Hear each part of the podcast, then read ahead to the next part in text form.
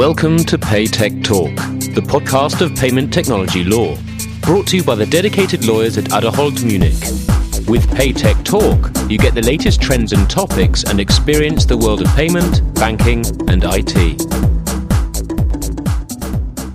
Hi, this is Frank. Welcome to the first episode of PayTech Talk, the podcast of payment technology law.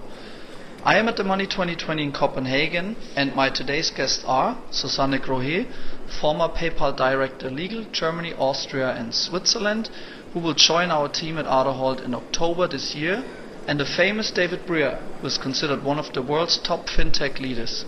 Today, I would like to get insights on how long we will continue to pay in cash, the most commonly used payment method in 2025, identity as a service, and, of course, the Brexit. David, it is a great honor to having you as our first guest on Paytech Talk. For the few people who might not know who you are, would you be so kind and introduce yourself? Yeah, sure. Uh, so, David Brear, uh, my background is pretty varied. I've worked in as many angles of financial services as I could um, to get to the point where I sort of understood it well enough. So, um, I'm now the CEO of a little company called 11FS, and we do various different things from running fun podcasts to building new banks. David, you are considered one of the world's top fintech leaders. Therefore, I would like to take a quick look ahead into the future of payments. Why don't you let us know your thoughts on how long will we continue to pay in cash? Um, so I love answering questions with a question, which is always good fun. So the, the idea of um, like globally, I think it's going to take a while. So we're going to be paying with cash for a long time in, in various different places. You know, there's lots of uh, not developing countries because actually the developing countries are, are moving f- much faster than some of what you would consider developed. Um, ironically, I'd say somewhere in like the US, pa- uh, cash is going to be around for a long, long time. Um, Europe, probably going to be around for a long, long time. Um, but actually, when you start moving out into sort of Africa and India and China, then the revolution has already actually happened. You know, we're seeing upwards of 70, 75% of all of the transactions that are happening there now they're being digital or digital payments. So it kind of feels like the revolution is kind of happening. It's just not happening in the places that are getting all of the media attention. So I'd say China, Africa, India. I'd give it five years, and then we're seeing 95, I'd say. On, on, there's always going to be edge cases, but given all the things that they're doing to remove uh, fraud, to move any particular um, um, sort of um, creation of fake currency, then those guys are really, really ahead of the curve. Uh, places where they think they're being innovative are going to take a lot more to a lot more time to actually be innovative. Right. So why do you think um, cash payments in, in India and, and uh, China and, and Africa is uh, on such a low rate, and, and mobile payment and other pay cashless payments is, is has a huge uh, market share. Why is, what, what is the reason for that? Well, if, you, if your government mandates it overnight, that kind of helps. So, like in India, like they they literally overnight mandated using a, a payments mechanism. If you you know you take out of circulation that amount of cash, and actually you get to a situation where the the only safe alternative is using something like Paytm, then actually that that does it, right? Um, so for us, it's kind of if you start seeing people mandating moving to this type of technology, and you start seeing like wholesale benefit of doing it. So if you look at something like the the explosion of uh, mobile payments in China with through things like WeChat, or you know the the rise of what we're seeing with Alipay kind of globally, then it, it feels like um, you know real wholesale benefits of doing it, then actually you start to get adoption. You know, in the UK, we've seen um, things like you know contactless payments significantly take off because it dramatically reduces the amount of time you have to spend on the you know fumbling around for a bit of paper on the tube, and that's a really good thing to do. Um, but you know all the things that get all of the the press, the Apple Pays, the, the Android Pays, the you know the guys from Samsung are here, the Samsung Pay stuff. There's not enough material benefit actually in the payment process to make it a better alternative to what you've got today. Um, you know, security is marginally better, but the the experience is worse.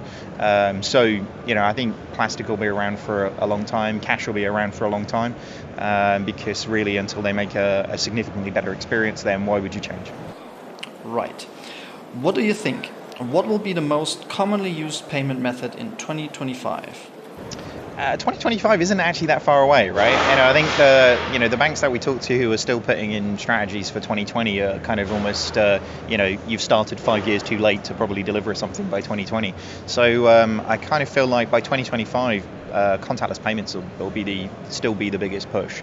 Uh, mobile payments are going to be getting bigger Um, but I still think contactless payments by 2025 will be the, the biggest payment method. And talking about the next big thing, what will it be for the fintech industry? Uh, like the, I wish there was just one, right? There was there's just so many things to be uh, sort of moving into, and actually, I, I, think the the thing is that in big categories as well. So if you look at things like blockchain, blockchain's actually about hundred different things in in that category, whether it be smart contracts or distributed ledger technology or kind of all of the things that kind of go in go in the mix there. Similar for people sort of bucket artificial intelligence, but artificial intelligence is like hundred different disciplines of uh, activity. So so for me, I'd say you know, machine learning is going to be huge. Uh, I'd, I'd, say that's going to be one angle that's going to be probably the most productive in the shortest time frame, um, just because again, you know, banks have been sitting on so much data for so long and been talking about it being either the unique advantage or the you know the secret sauce, but never really reached the potential with it. Whereas machine learning actually allows them to start really unlocking the potential of that data. Um, so I think for the big banks and actually even for the fintechs that help them unlock the, the treasure trove that is big data, uh, I think that will come along quicker.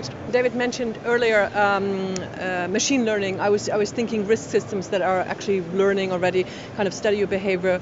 Unfortunately, the the, the European regulators. Um, aren't taking this into account. They basically have the two-factor authentication, and that's the security standards they want. Um, and I wonder what's your take on that. Do you think that's that's putting us backward in Europe, or is this just fueling innovation in a different way? Um, I, I, think it will be, you know, regulation is always a, an inhibitor to a certain degree because you can only, you know, play within the rules, and if there are no rules, then you're you're playing an, a, an exercise point of getting the regulators to be educated in the subject matter, and you know, particularly in uh, from a machine learning, AI, uh, anything to sort of do with DLT. Really, you know, it's kind of a you're almost at the bar of knowledge to say what you can and can't do. Um, but on the plus side, I'm seeing most of the regulators being really, really open to learning. Um, you know, we've we've seen the the days gone by of kind of people sort of saying, here's the black and white rule book, and this is uh, this is kind of what you can and can't do, um, and moving to something where actually the the regular get, regulator gets much more uh, comfort in the processes, the consistency of action, the even to the advice that a customer is actually getting. Um, all of these things that can be brought from automation or, or in you know AI, that feels like a good place to move towards. I don't say it's not going to be bumpy. You know, I think we're going to get really um, there's probably going to be some things that'll happen that the regulator is maybe okay with now that they won't be okay with in uh, you know six months, nine months, whatever. Um, but hey, that's what happens in financial services, right? We we're sort of pushing the boundaries continually and moving things forward because um, if we don't do it, a startup on the edge of regulation will be, right? We've uh, seen it in every other industry, and financial services is no different. Um, and, and, totally unrelated, um, what do you think about instant pay? Is it a, a threat to card schemes? Is it, um, you know, is it is it an advantage for banks, or is it basically making them a commodity? Um, I don't think that's the thing that makes a bank a commodity. You know, I think there are a bunch of like becoming a commodity as a, as a choice, right? You know, I, I kind of think uh, you know the, the payment systems are, around that won't be the won't be the nail in the coffin on that one. I think predominantly it'll be a lack of innovation around what the customer product actually is. So if you stop innovating around the experiences that you're delivering to people, then somebody's going to start using you as rails to actually start creating those services. So uh, so from my perspective, you know, again, any sort of standard, standardization across the, uh, you know, the, the industry is, is a good thing because actually it forces people to, to actually keep innovating and keeping moving things forward. But, you know, the rubber hits the road with PSD2, with all the kind of things that kind of come through because the ability to do nothing anymore is, is kind of going away. So with things like this where anybody can pick up and start using it or when there's a, you know, a bunch of APIs sitting out there that anybody who's uh, got a, a, you know base level of capability can pick up something and create a, a, really good compelling experience then you know that all sounds good to me I'm, I'm all for competition and innovation. It sounds good. Yeah agree. So what do you think what well I have to ask it break the Brexit topic. What do you think how that's low dude. Like we were friends then so do you do you think that Brexit will have any effect on the financial industry in, in the UK um, I think it already has. I think this is the sad thing. I think the UK did a really, really, you know, the, the FCA did a phenomenal job to kind of get us into the position from a, a regulatory perspective, actually fostering innovation and and actually, uh, you know, the big banks still have those problems that they had before kind of all of this the, the fintech wave coming. Uh, we were definitely a, a magnet for not just you know UK companies starting interesting fintech, regtech, insurtech, blah blah blah blah blah, um, but actually we were a magnet across Europe, across the globe for doing that. I, I think that that sort of magnetism is definitely waning a little bit. You know, we've seen it in some of the investment changes that have happened in the UK. That you know, uh, the sort of VCs are not as bullish as the potential for UK companies. And I, and I, think until we've got some certainty on actually what Brexit means, despite apparently Brexit meaning Brexit meaning Brexit meaning whatever the hell that means, then um, you know I think we'll get to the point where we've got some clarity to understand whether it's a problem or not but very similar to investors. You know, if you any uncertainty, any sort of uh, you know fear that there might be a thing, and all of the the kind of opaqueness of what actually it will mean, um, that's the problem. You know, you start to see doubt in the, the, the investment cycle, and then actually you start to see talent moving away, and you start to see all of the, the sort of changes that happen. And places like uh, you know Zurich and Amsterdam and Paris, and you know everybody's kind of um, welcoming fintech with open arms because uh, you know the uh, European regulations are the U- European regulations really, and there's a there's a reason why you know the whole whether it be Singapore or the US, you know there's a, a big reason why everybody's trying to emulate everything that's happened in Europe. So um, I, I, think it will have a, a big impact, but it has how big? I think only unfortunately waiting and seeing is going to tell us. Thank you.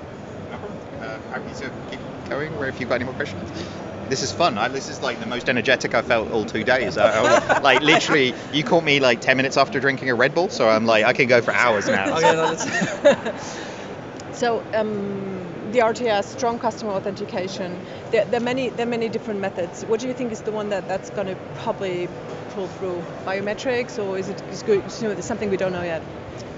Um, I, I, it's always easy to go with something I don't know yet. That one yeah. category that would be fun, but um, I, you know, I, think there are so many different. The, the one that's the least I hate to use the Uber example because it's like tried now, but like the least friction for doing these things with the highest amount of security, which, you know, biometrics, especially if you're using multi-factor across different, uh, you know, points. You know, if I'm using, uh, like I was with the BioConnect guys earlier on who showed me five different variations of, uh, of um, biometric authentication capability, which when I can actually access all of those things through a device that I carry around with me literally like 99.9% of my life, then that feels like not only using uh, uh, sort of um, authentication capability, but then using your mobile as the center point for all of your financial life, then that's I, I, where I'll sort of see it going.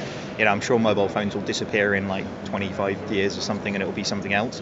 Um, but until then, I think using bio into your mobile phone and then using that for the linchpin of your you know your uh, internet banking, your obviously your mobile banking, and dare I say it, the branch experience that you might want to have at any sort of given touch point, as well as the authentication method that you want to be using for any um, non-trivial payment capability, um, even down to the point where we you know where we're talking about the difference between um, authentication to gain access and then using it for authentication against identity. Yeah. I think mobile will continue to be the center point of all of that interaction.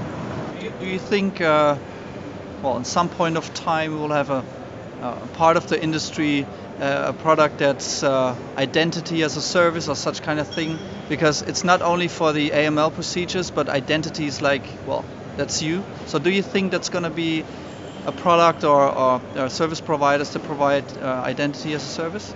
Um, I, I would say at least like a couple of hundred companies are looking at it now, and not just sort of little startups that you never heard of, but like big tier one banks, because um, you know the banks have sort of woken up to the fact that their old revenue models are great, but they're definitely diminishing it when you've got new players coming in and giving away that stuff for free. So you know identity is such a center point not just for your financial life, but literally your life uh, you know, whether it be about authentication into a, an energy supplier or you know a new mobile phone or whatever it needs to be, then using that as a um, you know a, a, service and actually you know banks, if anything, they're they're very very good at sort of the trust of holding something and retaining it.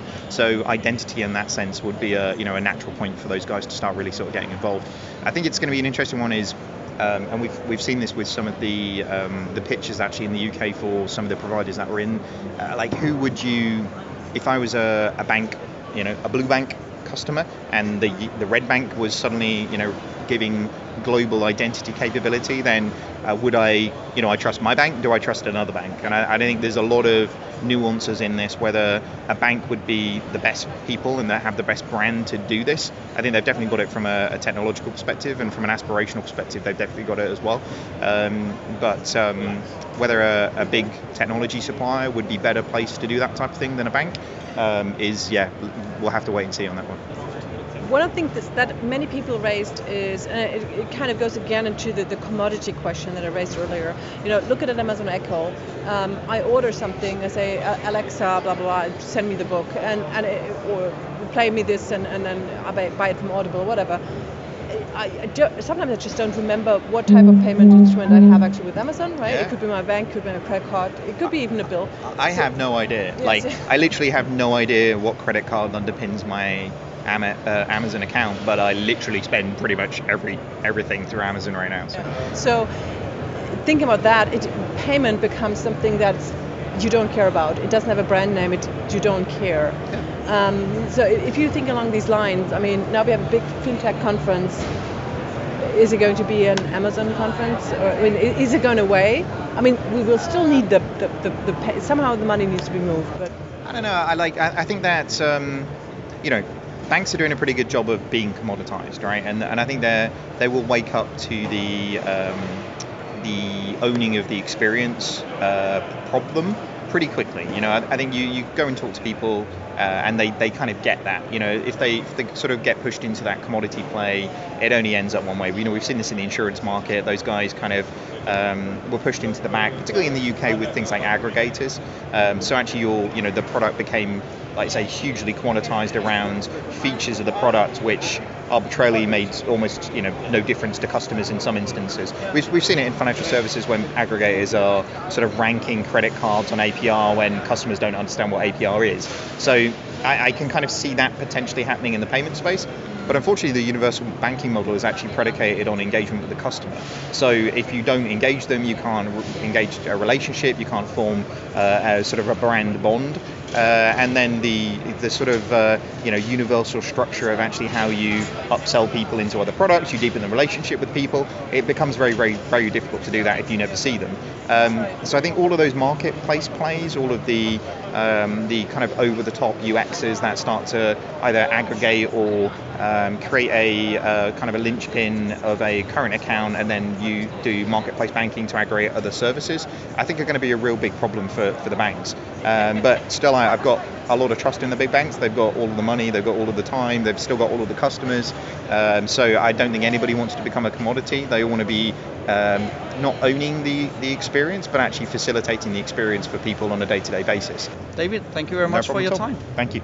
Thank you for joining Paytech Talk today.